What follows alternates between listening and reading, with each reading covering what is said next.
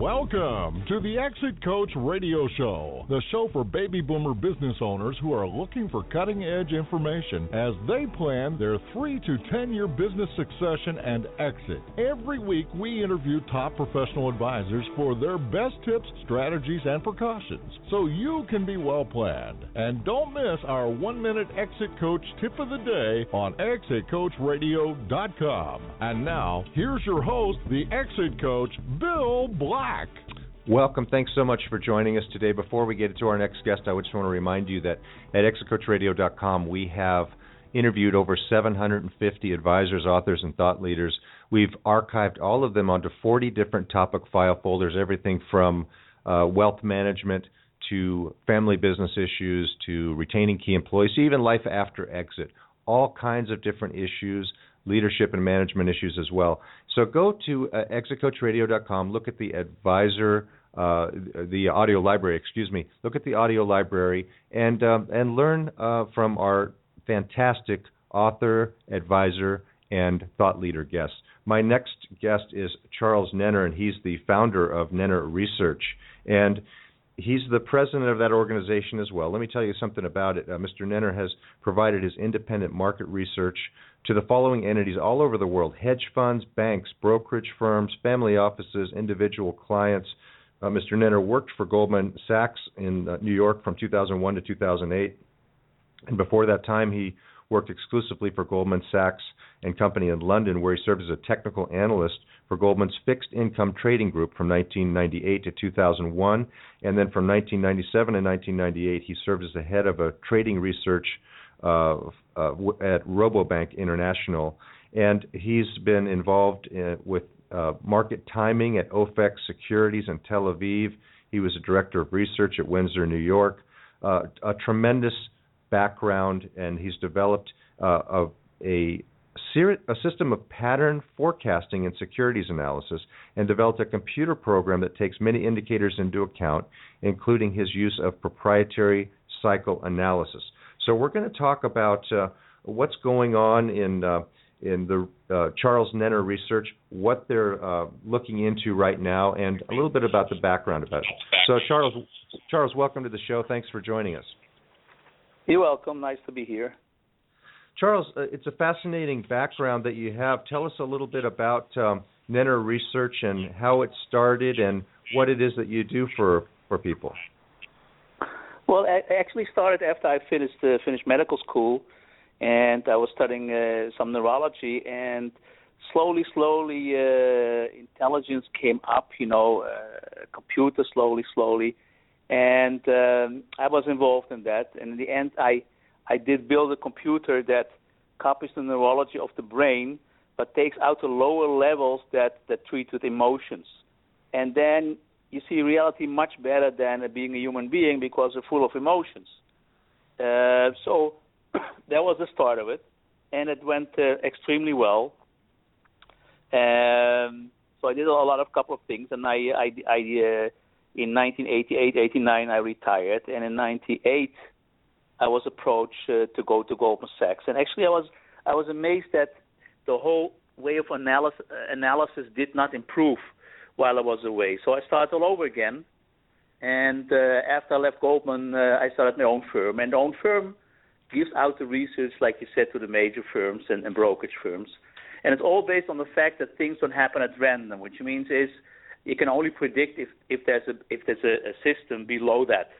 And I would give a and if I give a seminar, I give an example. Uh, uh, gravity, you know, for 3,000 years the apple fell off the tree. Nobody understood that until Newton say, "Hey, maybe there's something to figure out." And now everybody knows what gravity is, and everything falls down. So we we developed a program that shows that things happen at certain times. Uh, markets go up and down at certain times, and if a stock or market takes off, it doesn't stop at random. You can calculate from the momentum that it takes off how high it will go in the end. So you know the date and you know the levels, and that makes uh, that makes a big difference in investing. then it's not a lot of guessing anymore. That's fascinating information, and of course uh, there are um, there are trends that are overlapping and intersecting and coming together as well, uh, and there are demographic trends as well as uh, but I wanted to ask you how is the how has people's use, individual use of technology, influenced some of these behaviors? Because it used to be, if before the internet, if you wanted to make a stock trade, you had to call your broker, and it you know took a while. And nowadays, people can just push buttons and accelerate the process of trading. Yeah, that that's what they say, but it works. I I finished the computer program first in DOS and then XP, and then the year 2000 came I to change it again. It actually is the same program as I was finishing mid 80s, and I have never had to change anything. So there's nothing nothing going on over there. Uh, things like the flash flash crash is something we predicted, so they can say it was manipulation. Well, I don't think it was manipulation, but it was manipulation. Then that happened at a certain moment when cycles uh, interpreted the market as such that there could be manipulation. So it doesn't make any difference what kind of economy are or what kind of if it's currencies, if it's interest rates, it's real estate, uh, how people buy it, how they sell it. It doesn't make any difference. If you take a look at the 1929 crash, when uh, well there were no computers and people were standing uh, in line to give the order to sell and buy, and you do an overlap with the China crisis now, you see a hundred percent correlation. You know, it goes if you do you put one on top of the other, and you see it's exactly the same. Now, of course, it goes totally different. So by this, we can say it doesn't make any difference because the way that China goes down is an exact copy of how the market went down in 1929 in the U.S. That's very interesting. So, uh, is there are there certain um, trends that you're seeing right now? Because uh, at, I work with people on a financial advising basis, and I'm very nervous about this market that I feel is uh, in the U.S. market has been uh, manipulated by the government as far as keeping interest rates low and giving people less choices to diversify their assets. So they've climbed out on these limbs. So, do you see? Does this factor in these types of um, kind of illogical moves as well? Well, I partly agree with you what you said manipulation by uh, by Fed or by authorities, and I partly don't agree because you should not look at the Fed as a Freudian father figure who does something independent. They're also part of the cycle, so they can only decide something when the cycles tell them to do that. Uh, it will take a long time to explain it. I don't want to make it too esoteric. But what you said about the market, uh, we have we are out of the market since last year December, more or less, maybe plus minus a couple of weeks. I don't exactly remember because we bought in 2009 in February, March, and we had a price target of 2120 on the S&P. And once we hit 2120, we just went out because the price target was, was hit. Now, what do the cycles say? The cycles say it's not a con- not going to be a crisis immediately. First of all, there's going to be a huge crisis. You should write this down. This market is going to collapse totally by the end of 2017, 17 into 2020 that is going to be worse than the 2008 uh, uh, market collapse. And in the meantime, it's just hanging around. People are uh, uh, getting out of the market, the insiders. And in October, you will have a first serious correction. That's not the big one, but the big one is really in 2017. I mean, we have never seen something like this in our lifetime. Well, that's something certainly to to uh, be aware of. And uh, of course, a lot of people are saying, uh, "What are my options? Where, where do I run? Where do I hide? Will will other currencies dominate the U.S. currency? Uh, you know, what do I do? What what do I do? Where where is it going to be a safe harbor?" Well, the, the, the problem is that it's going to be a deflationary crisis. I've been saying that for many many years, and in deflation, almost everything goes down. It's not that uh, uh, bonds go up because there is, is deflation. Because look what happened in Greece. So you get certain situations that people don't trust the monetary system, and if you want to take a loan, you have to pay a lot. Stocks will go down, interest rates, uh, uh, uh sorry, the real estate will go down again. There's simply nowhere to hide. So what I tell people that really have to do something and have need income is what you do is you buy you buy small apartments and you rent them out and keep in the back of your mind that the real estate will go down again. But by 21, 22, it starts going up again. So in the meantime, you get, you know, what do you get in the U.S. six, seven percent uh, rent a year, and you get back to your price in a couple of years. You just have to sit it out. For the rest, there's this huge opportunity to play the market short if you know what you're doing. Um, and that's what we help people with. So, just to mention, we give people uh, if they go to Charles Nenner Research, they can ask for the research. They get it a couple of months for free because we think it proves itself, and see if they can do something with it because those these are dangerous times.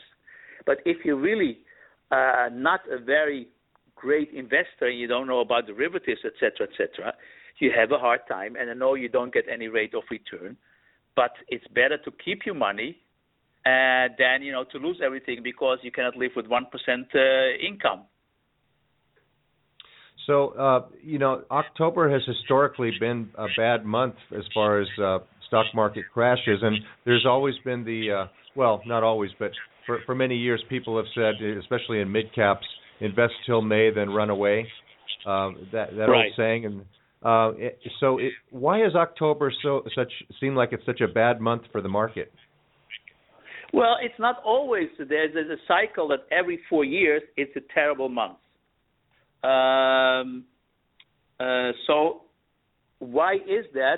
Well, you could also say, you know, why is there a, a, uh, summer after the winter. That's how how nature works and how the nature of the markets work. So you have one thing that you you know you got the January influence and you got the uh, the, the the October influence, and so you are uh, already accept that there are certain patterns that come back every time, but there are much more cycles.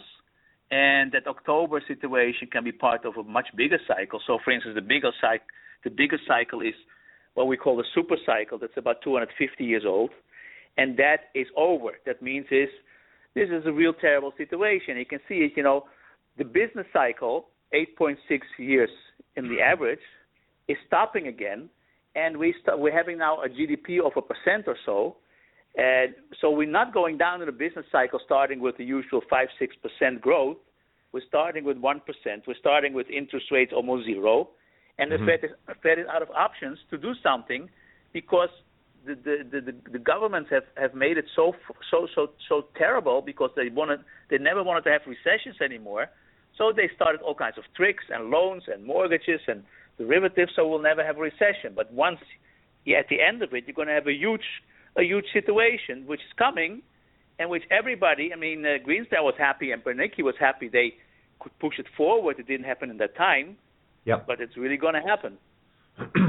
So in a way, the the uh, some of the manipulation that we're talking about with keeping interest rates low to try to try to prime the pump, if, if you will, um, has created uh, has dis- has disrupted a cycle. Do you think if they would have not tried to keep interest rates so low to stimulate the economy for so long, that the market would have gone through a cycle and we'd be back coming up back out of a cycle right now, uh, out of a trouble time?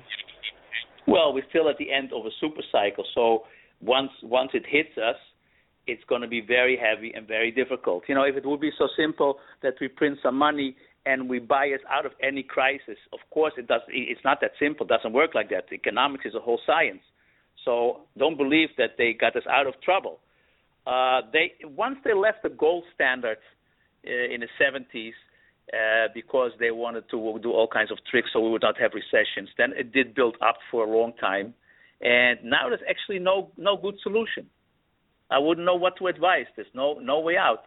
Yeah, and of course uh, they've they've created so much uh, treasury dollars uh, that yield zero, so our currency doesn't look as attractive as it might. What's happening in the uh, what do you see happening in the foreign currency marketplaces where they're talking about replacing the dollar with the Chinese market, the the uh, Chinese dollars or whatever uh, do you see that as a, uh, a pending big problem for the U.S. dollar?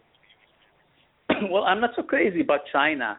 Um, that's one of the reasons China is not doing well, and that's one of the reasons why the commodities continue to be in a bear market. One of the reasons is people cannot go short the Chinese stock market, so they can go short the commodities in order to hedge themselves. I, I don't think China is going to do well. I said years ago, China around 1900 was the second second biggest economy in the world, and they didn't make it. And again, I'm, I don't think they're going to make it. You'll be surprised. I think the euro is the place you have to be in soon. Uh, that's more uh, helpful against deflation. Although Europe is also almost in deflation already. I think they have 0.3 inflation. It's like nothing. But it looks like the euro will still be the place to hide. great tips, great great insights, and of course you you have a you publish a newsletter, and uh, is that the best way for our listeners to uh, learn more about what you do? Is to subscribe to your newsletter? Yeah, it comes out four times a week. And on Sundays, I make a printout of what I see in the computer to visualize that people see exactly what I see. And like I said, you go to Charles Nenner Research and you said, I would like to see the research for a while. We're not going to charge you. And if you like it you can do something with it, somebody, you know, you see what if you want it or not. But we do business in a very uh, easy way. We we don't really have to look for clients. And I just think times are so dangerous. So I would like people just to order it for free, and it will be very helpful. So they would go to charlesnennerresearch.com. Is that right? Yeah, that's exactly what it is. And Nenner is N E N N E R. So charlesnennerresearch.com. And again, uh, you know, if if Charles and his firm obviously they they track this stuff very carefully, they're very scientific about it. If they're right about these predictions, uh, you need, you should know about it. You should be aware of it. You should be telling other people about it so that everybody can, you know, tr- take steps to get out of harm's way because there is a lot of overinflated uh, money out there. A lot of people have been pushed into the stock market um, just to avoid low yield investments in their 401ks, and uh, they right. could be in harm's way. So, tremendous right. information. And uh, is there anything else? Any other tips you can give our listeners today? Uh, well, everybody's waiting for gold. I agree with gold. It's, it's maybe going back to a gold standard if everything goes wrong. That would bring gold up to uh, maybe nine thousand dollars. So it's too early, but it's coming. So again, if you follow the research, we'll tell you where the low is and where you have to start going into gold again. So there's a lot happening. A lot of assets that you usually don't work with that are going to be the ones you have to be in. Well, Charles, you've given us uh, some, you know, tremendous uh, volumes of information in just 20 minutes. So I, I look forward to uh, uh, subscribing to your newsletter and learning more about it, and I hope our listeners will too. And I really appreciate you joining us today. I know you're very busy, and we appreciate your your time, your insights, and your thoughts, so our listeners can learn about uh, uh, some of these issues. So thanks again for joining us. You're welcome. Bye bye. Bye bye. We're going to take a short break. We'll be right back after this, so please stay with us. You're listening to ExitCoachRadio.com, the information station for age 50 plus business owners, where we're interviewing top advisors for their best tips, ideas, and precautions so you can be well planned. We upload new one minute tips every day. ExitCoachRadio.com. Come listen for a minute.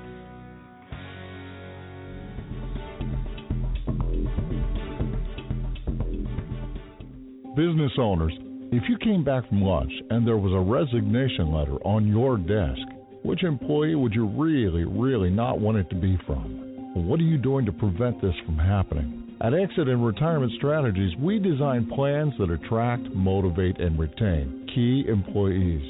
For a free consultation, call Bill Black, the Exit Coach, at 866 370 3774. Call today Thank you for listening to Exit Coach Radio.